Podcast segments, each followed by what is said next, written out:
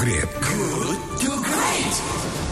7.20 waktu Radio Kelait dan cuaca cerah semoga saja ini juga bisa menambah cerah pikiran kita dengan menambah nutrisi tentu saja untuk otak kita bersama-sama melalui sesi diskusi Kelait FM yang pagi ini kita akan membahas topik tentang mengantisipasi ancaman krisis pangan pasca pandemi corona. Langkah-langkah apa yang mesti disiapkan sejak sekarang?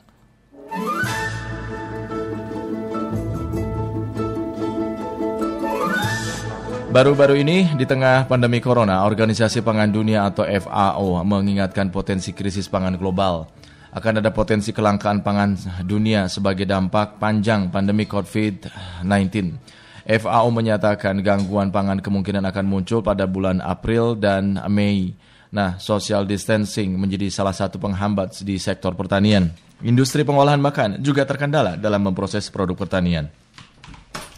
FAO menuturkan sekitar satu juta warga Ethiopia membutuhkan bantuan pangan darurat setelah ribuan belalang gurun merusak 200 ribu hektar lahan pertanian. Nah di Ethiopia kawanan belalang sudah menyebabkan gagal panen dari sorghum, gandum, dan juga jagung. Dari satu juta warga yang membutuhkan bantuan pangan darurat sekitar 75 persen tinggal di wilayah Somalia dan Oromia. Keadaan semakin diperburuk dengan pandemi virus corona tipe baru yaitu COVID-19. Merespon hal tersebut, Presiden Joko Widodo pun mengungkapkan kekhawatirannya. Oleh karena itu, Jokowi menginstruksikan untuk memperkuat stok bahan pangan nasional. Ia ingin pemerintahannya mampu menghilangkan kebutuhan impor pangan. Sebab dengan kondisi pandemik, bukan tidak mungkin ya, negara lain juga tidak bisa memenuhi permintaan stok pangan Indonesia. Kondisi terkini pemerintah menyampaikan stok pangan masih aman hingga 3 sampai dengan 4 bulan ke depan. Nah, kenaikan harga yang terjadi pada beberapa bahan pangan juga mulai stabil. Tetapi Jokowi juga sempat memberikan pesan khusus kepada Menteri Dalam Negeri Tito Karnavian untuk mengingatkan para kepala daerah di tengah wabah COVID-19 yang mengancam ketersediaan pangan. Untuk mengantisipasi ancaman krisis pangan pasca corona ya, langkah apa? Langkah-langkah apa yang mesti disiapkan sejak sekarang? Guna mengetahui gambaran kesiapan negara, kita akan berdiskusi dengan Dr. Tommy Perdana, Koordinator Kelompok Riset Sistem Rantai Pasok dan Logistik Pertanian atau Agrilogics, Fakultas Pertanian Universitas Pajajaran Bandung.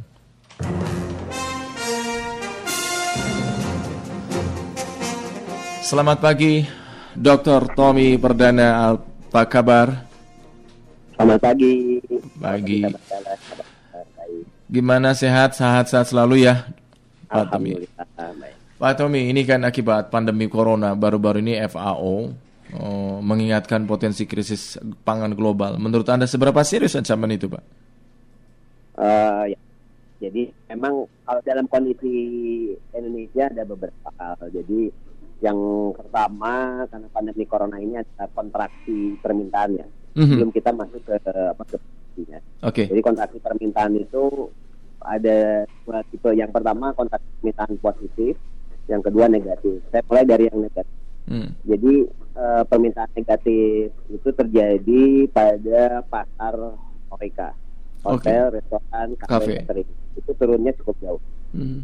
Sekitar hampir 90 persen ya turun pasarnya. Hmm. Nah ini berdampak kepada para pemasok untuk horeca tadi baik sayur, buah.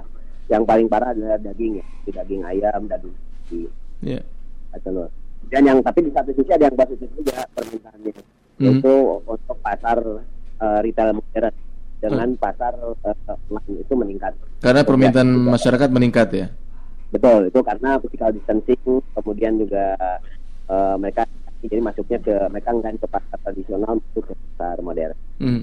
Nah, dari sisi produksi, kalau kita amati sekarang beras yang sedang panen itu di Jawa Timur.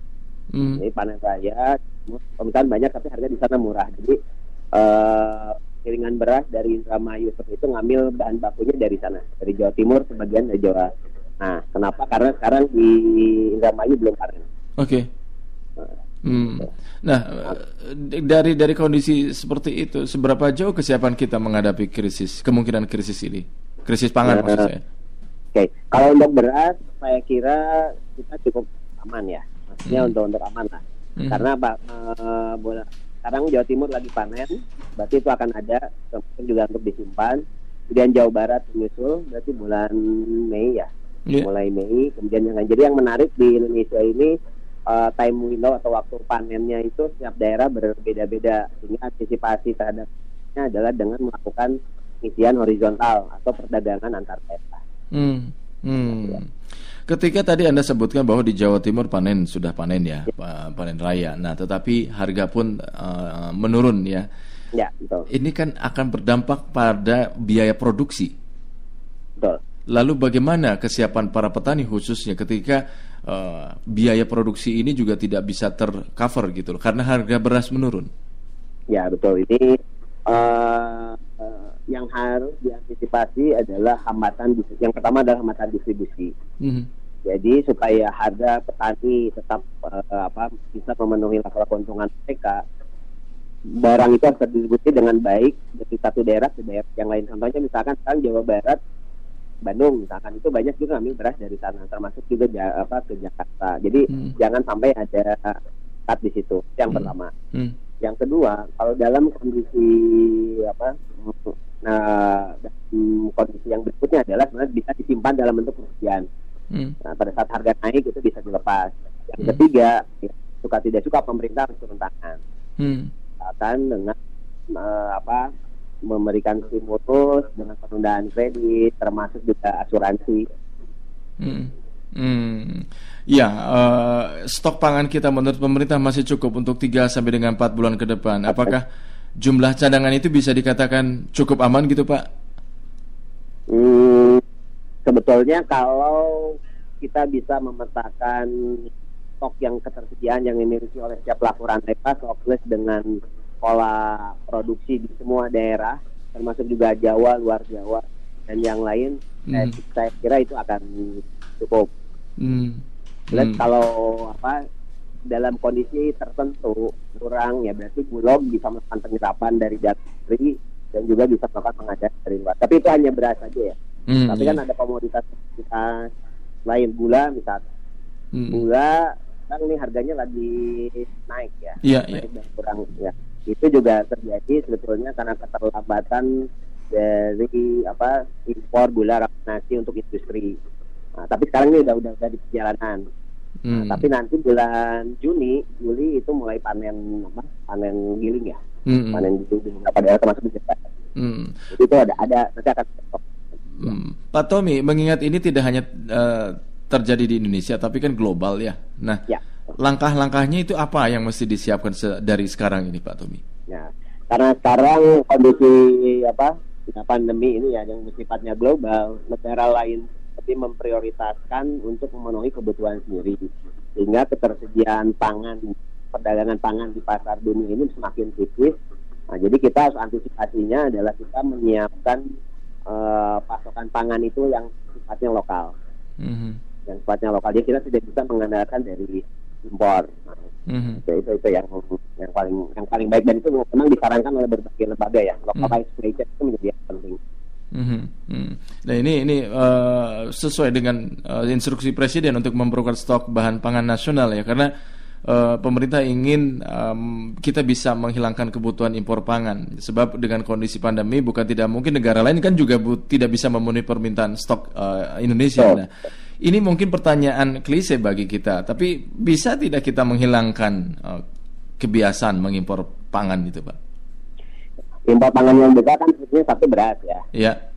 Jadi uh, harus dua sisi, uh, Kang Izul. Jadi jangan hanya satu sisi saja dari sisi uh, produksi atau pengadaan pangannya, mm-hmm. tapi juga konsumsi juga beras sebagai karbohidrat itu harus dikurangi. Jadi ada dua sisi. Mumpung sekarang momennya kan lagi covid orang pada tinggal di rumah, yeah. kurangilah konsumsi pangan karbohidrat, mm-hmm. yang beras hmm. sehingga kebutuhan beras pun menjadi berkurang kemudian dari sisi produksinya kita perbaiki kemudian stoknya kita perbaiki nah, itu itu Hmm. Jadi jangan hanya satu sisi gitu. Iya, oke okay lah. Kita kita uh, mengesampingkan bisa mengesampingkan ada pilihan yang lain ya ketika beras untuk memenuhi karbohidrat. Ada pilihan rakyat Indonesia masyarakat Indonesia juga kan begitu lahap ketika mengonsumsi mie ya.